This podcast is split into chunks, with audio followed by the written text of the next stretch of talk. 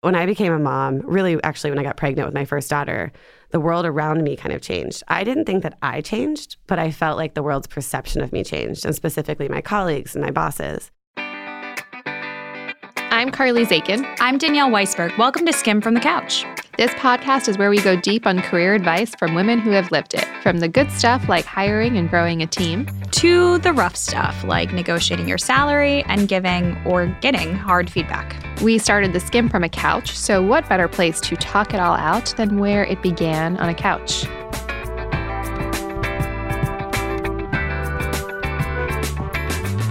Today, our guest is Amy Nelson, co founder of The Riveter, a company which started as a series of co working spaces built by women for everyone and is now positioning itself as a modern membership network of community, content resources, and co working spaces built by women for everyone. With a firm belief that motherhood should not be an impediment to your career opportunities, Amy launched The Riveter while pregnant with her third daughter. And in the two years since, The Riveter has expanded to 10 locations nationally, all while growing her family. In June, Amy welcomed her fourth daughter. Amy, we've been a fan and watching uh, and cheering about what the Riveter has been doing. We're really excited to have you here. Welcome to the couch. Thanks so much for having me. So let's get into it. First, just skim your resume for us. Yes. So I grew up in Ohio. Uh, my first job was as a lifeguard and then a nanny and then a server.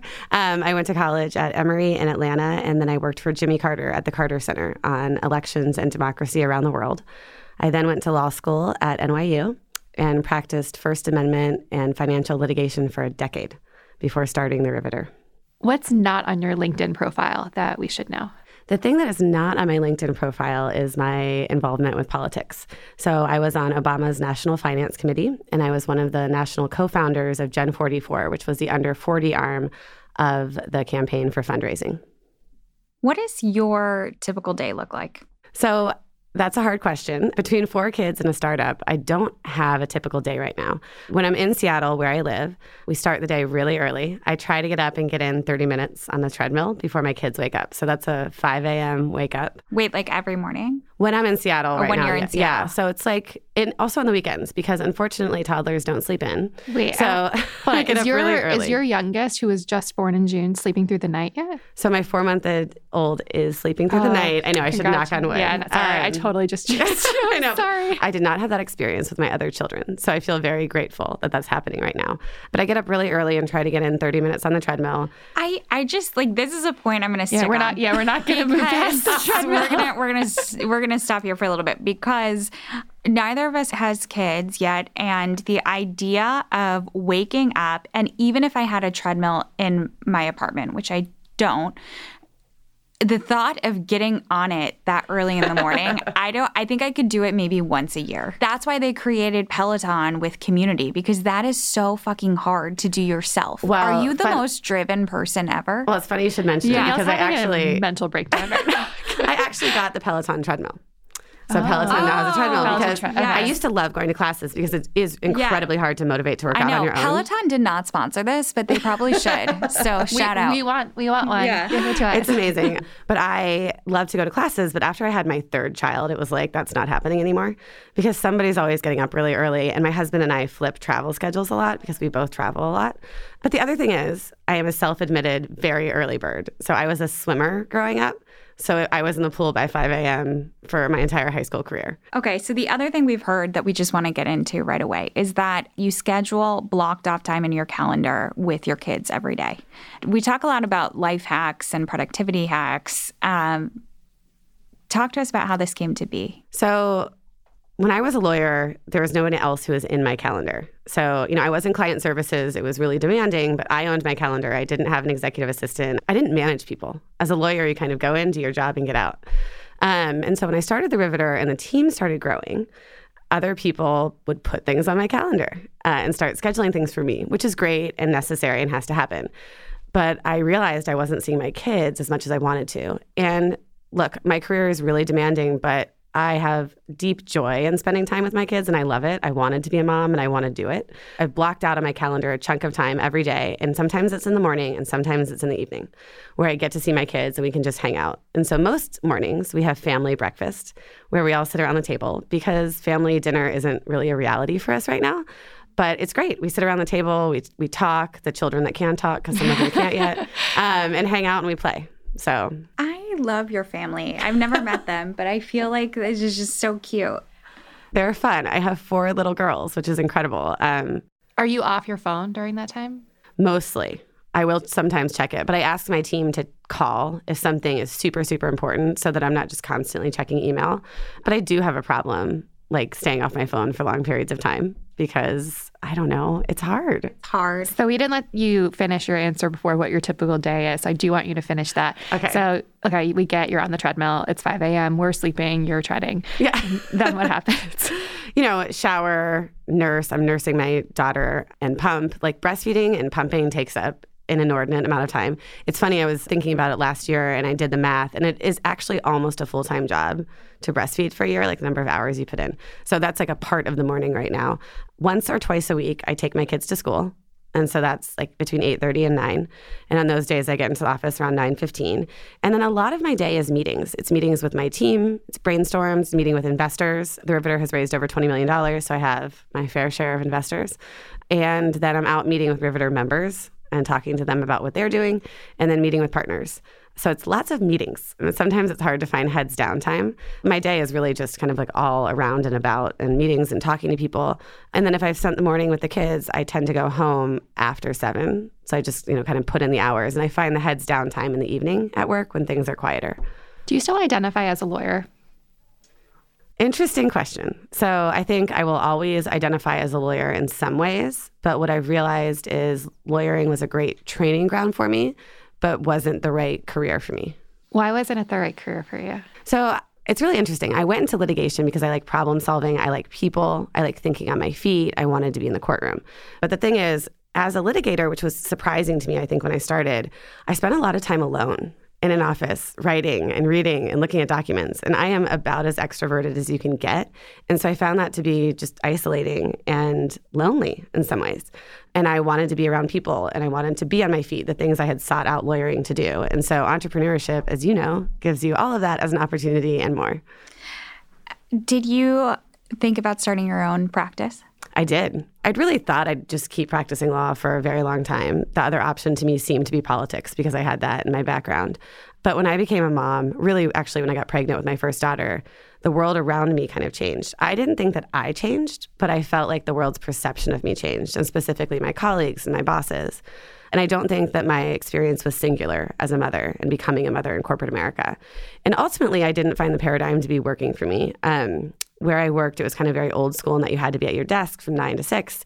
And with a commute, it meant I literally didn't see my kids. And I wanted to work. I am a hard worker, it's a huge part of my identity. But I, I needed some flexibility. I needed it to look a little bit different. So I thought that I would go out on my own as a lawyer. So why didn't you? I started thinking about how I would go out on my own when I was on parental leave with my second daughter, Reese. And this was in the summer of 2016. And I started taking classes on like how to write a business plan and how to do financial projections because I had a JD and an MBA and I'm super type A and needed to know those things before I went out and did it.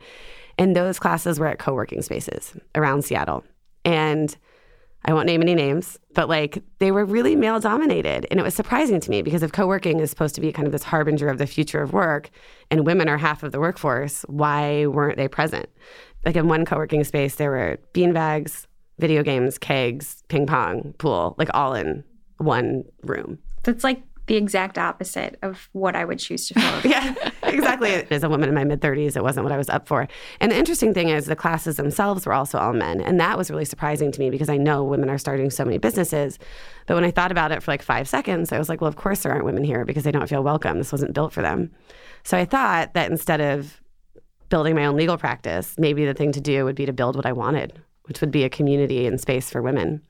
And we're going to get into the Riveter and what it is today and how you built it. But one question I just have did those classes actually help you? You know what? A couple of them did. Yeah. So the one that really helped me a lot um, was around financial projections because I had no background in finance. So like that was really helpful. And ultimately, like if I'm being really honest, I did end up hiring someone to help me build my financial model because you wanted it to work and be real and Yeah. I wasn't the one No, to do that. We did it as well. Okay. We just didn't take those classes. Yes. And one thing we talk about is like we should have. Yeah. Maybe even just for the confidence of going into it. But since we didn't, I always wonder. Yeah. I mean, I took know. like four. I think one was a series of three classes and the other ones were like single Mm-hmm. classes. But the thing that gave me confidence in some ways is like, okay, I can do this. Because I think sometimes we think entrepreneurship is unattainable. You're like, I don't have an MBA. I'm not prepared to do this. I don't have the skills. Well, you don't really have to have any skills to start a company. You just have to have like the grit, the hustle, and ability to learn to do it. And so that was the path. Let's drill down on that. Still down. I think so many people, especially um, of like the millennial woman generation, I believe it's like some north of 60% say that they want to start their own business. Wow. It's an amazing statistic. I'm curious because I think for so many, there is the hurdle around, well, I don't know if my skill set would set me up to start my own business. So, what Mhm. you just said of like, it's really about the hustle and grit. I want you to unpack that a little bit. For those who are listening, how do you approach the skill set gap that maybe you have? So I want to back up a minute because that was said somewhat flippantly. And I think there's something super important that we have to address in starting a business. Before you talk about the hustle and the grit and your skill set, you have to talk about money. Yeah. So you have to have the ability to feed yourself and house yourself without taking a paycheck for a while. And I think it's really important we don't talk about that a lot. But, you know, my husband and I sat down before I quit my job as an attorney and we made a spreadsheet of our personal financial runway and how long we had where we could pay for childcare and live the way we wanted to live because we were in our mid 30s and there were certain things we didn't want to give up.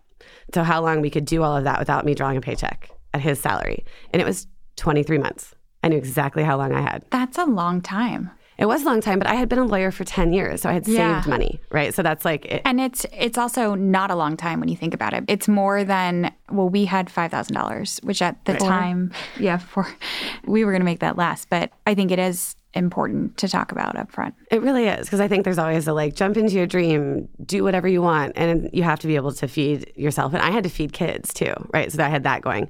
Look, my husband is the ultimate feminist and he supported me in doing this, but also we relied on his salary. So it wasn't just me, I had him to rely on. And it's important to recognize that as well. And I'm super grateful for it.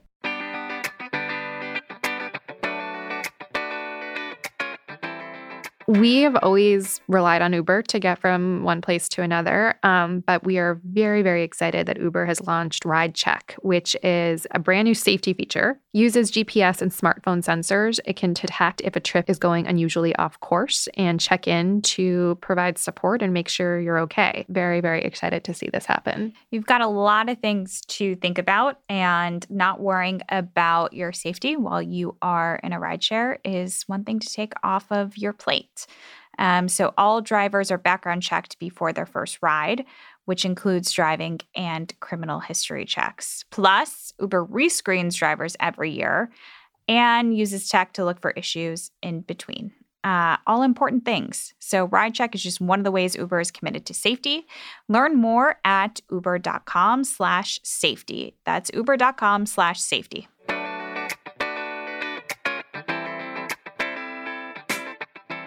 So, going back to how to become an entrepreneur, talk to us a little bit about what that grit and hustle means, especially for those that are listening. Yeah, I mean, so in terms of the skill set, I think it's really important to identify what you know how to do, what you think you can learn, and then who you can surround yourself with that knows all the other parts that you need to know.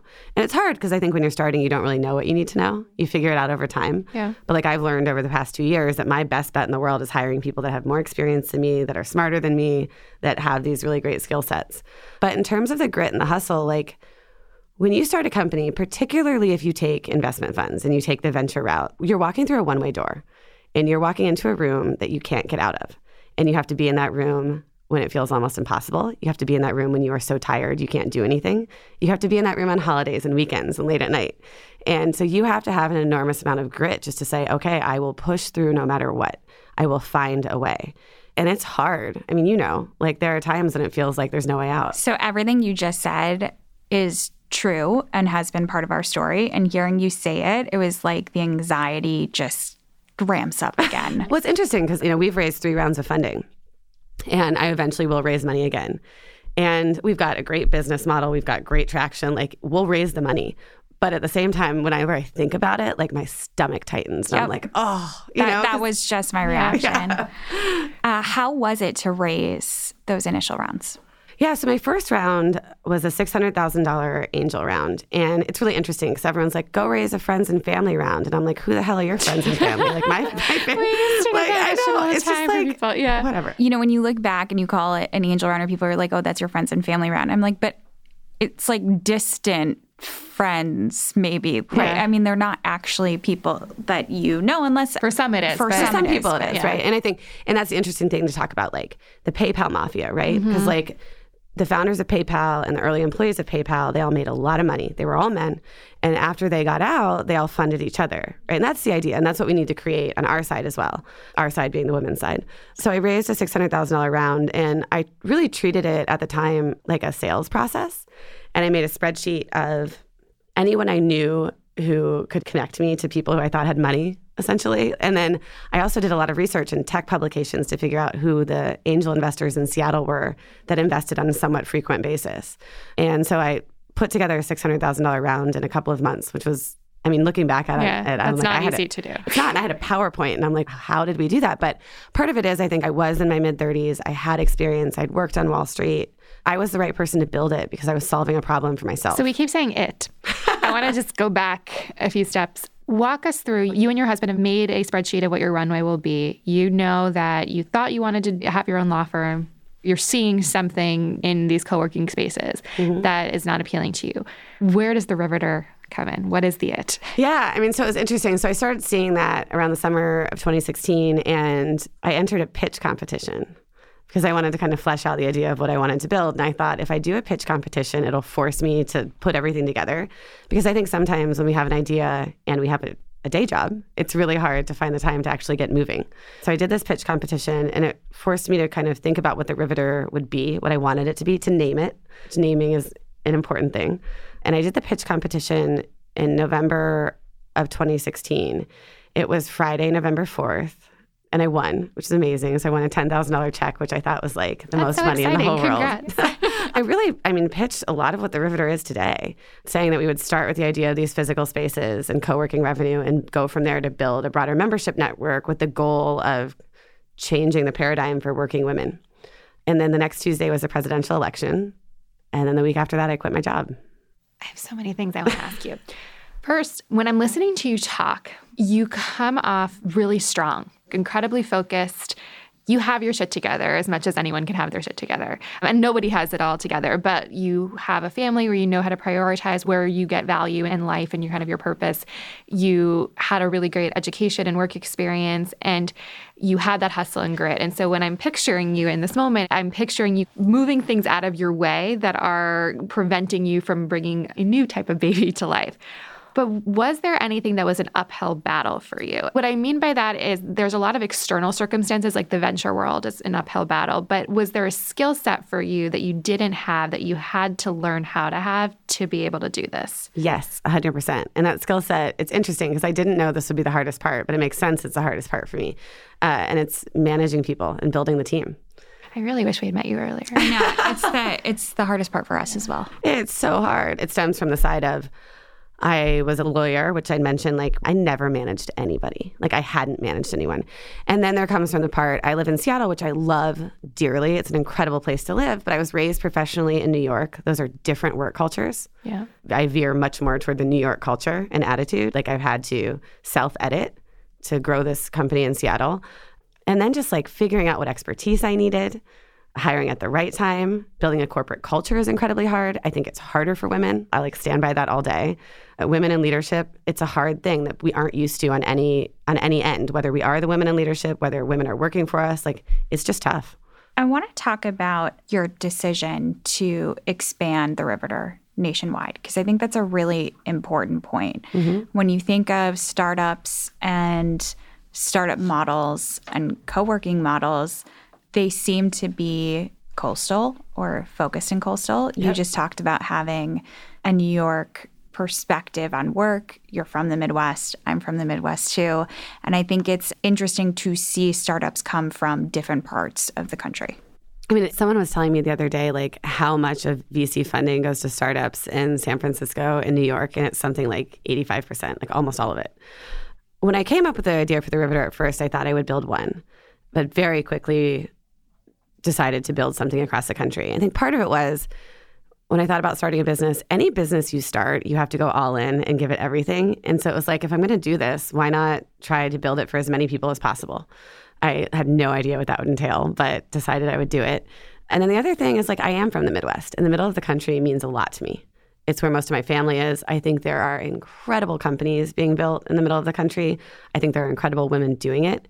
And I think they don't have as much of a platform as you do on the coast simply because of the media. I mean, even in Seattle, we don't have much media. It's just a really different place to build a company. I wanted to talk to those women. I think if you look at Texas, right, like the demographics are changing in Texas so quickly. It is the future of America. Like that's what it will look like. And so to be there now when that's happening is thrilling. You're obviously not the only company that explored co working spaces, explored giving women a place to feel that they could be a mom and mm-hmm. also have a career. What was your differentiator early on? I think um, I think a couple of things. I or three things actually. I would go to. Um, the Riveter from day one was built by women for everyone, and that that's been integral. What does that mean? It means that we have male members and that we've had them from the beginning. So our membership is 30% male. So it's not token. Like that's a very real part of what the Riveter is. My thinking behind that is a lot of women who are building companies hired men and I wanted them to be able to work at the Riveter. I wanted women to be able to meet with men. Also, not everyone has a gender identity, and I didn't want to force people into a funnel of choosing one. And then finally, like if we are going to change things for women in work, you've got to get men involved. They still hold the power. And so if they're not on board and they're not standing shoulder to shoulder with us, I don't think anything will ever change. So I think that was a big piece of it. I think another one is that I am a mom. And so in building this and talking to working mothers, I started it after I had been a mom. And that has resonated with a lot of people and a lot of members of my team are mothers as well. And so we can stand in this position of saying like we know what the struggles are. And a lot of our members are starting companies after becoming moms and you don't see that in the media a lot. And so if you don't see it it's hard to be it or believe you can do it. It's a large reason of why i share a lot of my life on instagram because i didn't see it when i started the company. I was trying to find women who had started companies after they'd been mothers and it was difficult to find them and so you think, is it too late? And then the final thing is like we had this idea and design of accessibility and inclusivity. So our lowest price point is $19 a month. And our events are mostly open to the public, almost all of them, because I want everyone to have access to what we're doing. I think there's a lot of amazing private clubs in the country, and I didn't want to build that. Do you think of the Riveter as a real estate company? I think of us as a membership network and a movement. So we use real estate. Like it's a useful tool for us. Our spaces, I think of them as like lighthouses where some people work, some people gather, some people activate. Um, and so they're really important to what we're doing, but they're not the whole thing. What do you think of WeWork and the recent news? WeWork. Um, you knew that was coming. Yeah. So, uh, you know, I think that WeWork's core business model is powerful. And I think that WeWork's leadership was unchecked. I think it's something that we see among male founders in this country a lot. I think you could draw parallels to Uber um, and a lot of other companies. And, uh, you know, it's fascinating. And like, I feel very deeply for a lot of people who are impacted by what happened at WeWork. And I wish for them something different. Yeah. Well, it seems like the Riveter's hiring. So we're always hiring. you made an interesting point. When you started the Riveter, you were already a mom. And so were a lot of the people that were early in the Riveter story. What was that like doing all of this? You were newly pregnant with your third kid at the time. Did you plan it that way? So I did want to have a third child, and my husband and I were like, well, we should do it like while I'm starting the company before it gets any traction because that'll be easier. I mean, whatever. What were we thinking? but like, um, and my point was more not asking about your family planning, but more like, I think so many women, including the two of us, are obsessed with trying to plot out the best times to do all of these things. I mean, the point is, there's never a good time, right? Like, there's never the right time you know, I, I was really compelled to start the Riveter because of my experience as a mother in corporate America. Because before I became a mom, I was like, I can do this. I can succeed in this paradigm. I'm doing it. Look at me, right? And then when I had a kid and the world around me changed and what they thought of me, that was really frustrating and disheartening. And I think like we still lose almost half of women with college degrees after they have kids from the workforce, which is like a stunning number. And so, yeah, for me, that's how it shook out. But the thing is, there's never a good time. It's always going to be really hard. But it's also always going to be wonderful if you choose to be a parent. There's a lot of good to it, and you just figure it out. I have a lot of help, and I'm very privileged to be able to pay for that help. And I also have, you know, my mother had been a public school teacher for 36 years and she had retired.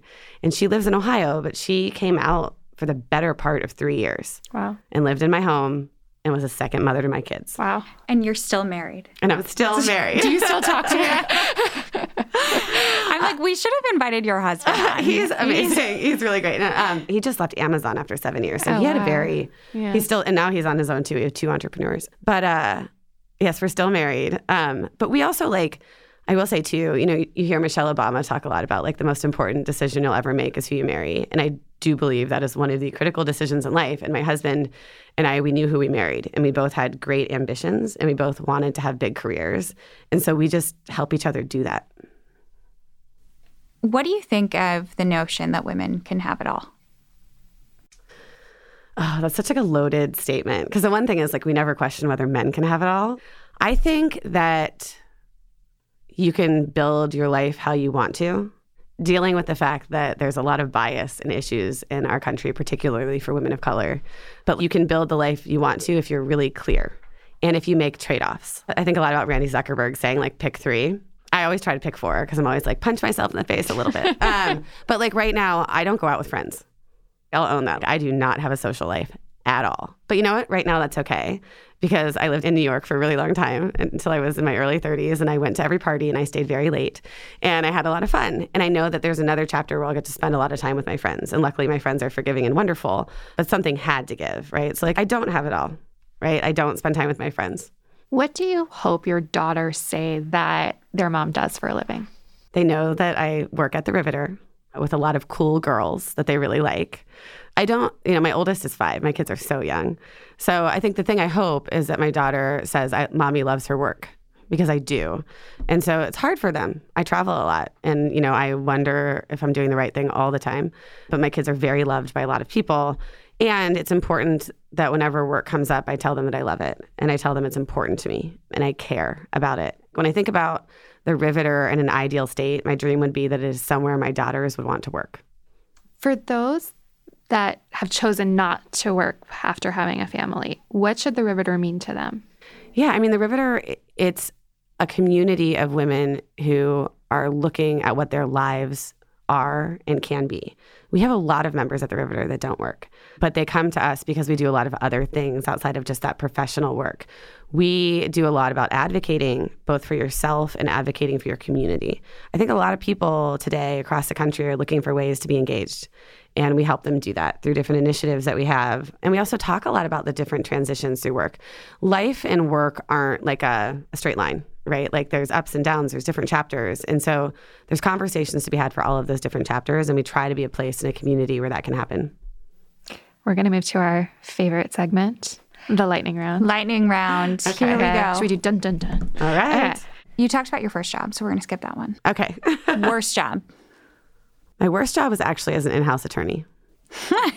which I always hear is better than being an attorney at a firm. So that that Well- actually surprises me. Well, I think it's partly like my personality. Yeah. So, like, a lot of people like going in house because it's like more predictable and stable. And I was like, well, that's not very interesting. I like chaos.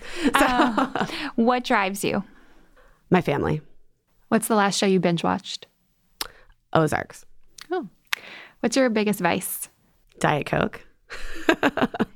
Uh, worst professional mistake you've made? One time I made a mistake and didn't own up to it right away.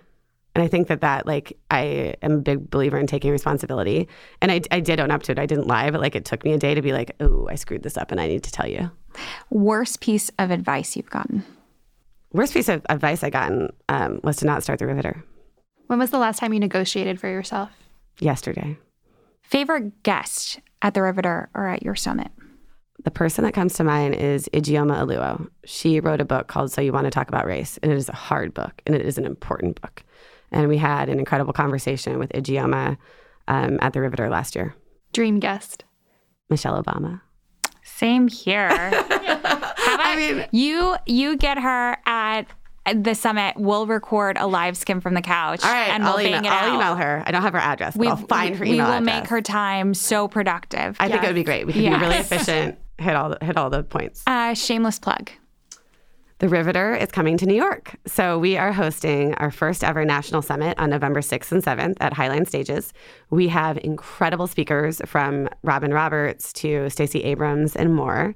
Um, and it's a blend of kind of interesting keynote panels and then panels on how to be a part of your community and how to activate. So we're thrilled to be here and everyone should come. Amy, thank you so much. We really enjoyed this conversation. Thank you. Congratulations. Thanks for hanging out with us. Join us next week for another episode of Skimm'd from the Couch. And if you can't wait until then, subscribe to our daily email newsletter that gives you all the important news and information you need to start your day. Sign up at theskimm.com. That's the S K I M M.com. Two M's for a little something extra.